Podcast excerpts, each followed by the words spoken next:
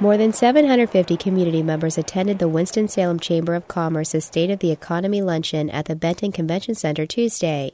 During the event, the Chamber highlighted significant findings from the report titled Winston-Salem 2013 Celebrating the Centennial Focusing on the Future. The report says Forsyth County has become more ethnically and racially diverse. For example, from 1990 to 2010, Forsyth County's Hispanic population grew from 0.8% to 11.9%, and the number of interracial households increased by more than 60%.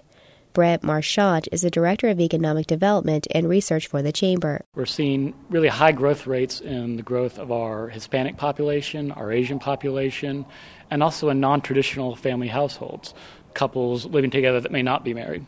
With businesses, it can really impact how they sell their services to their customers. Marchant says the report also shows how the economy in Forsyth County is changing. 40 years ago, manufacturing accounted for almost 40% of the total employment in Forsyth County. Today, that figure is less than 9%. The report says healthcare, education, legal, and professional services have increased in recent years. Marci Rossell is a senior economic advisor at Delphin Investments in Connecticut. She was the guest speaker at Tuesday's event.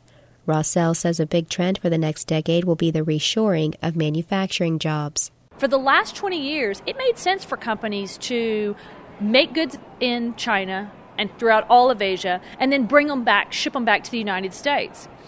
That calculus is changing as transportation costs increase and the wage differential as China gets richer, their wage competitive advantage wage differential, that's that's shrinking.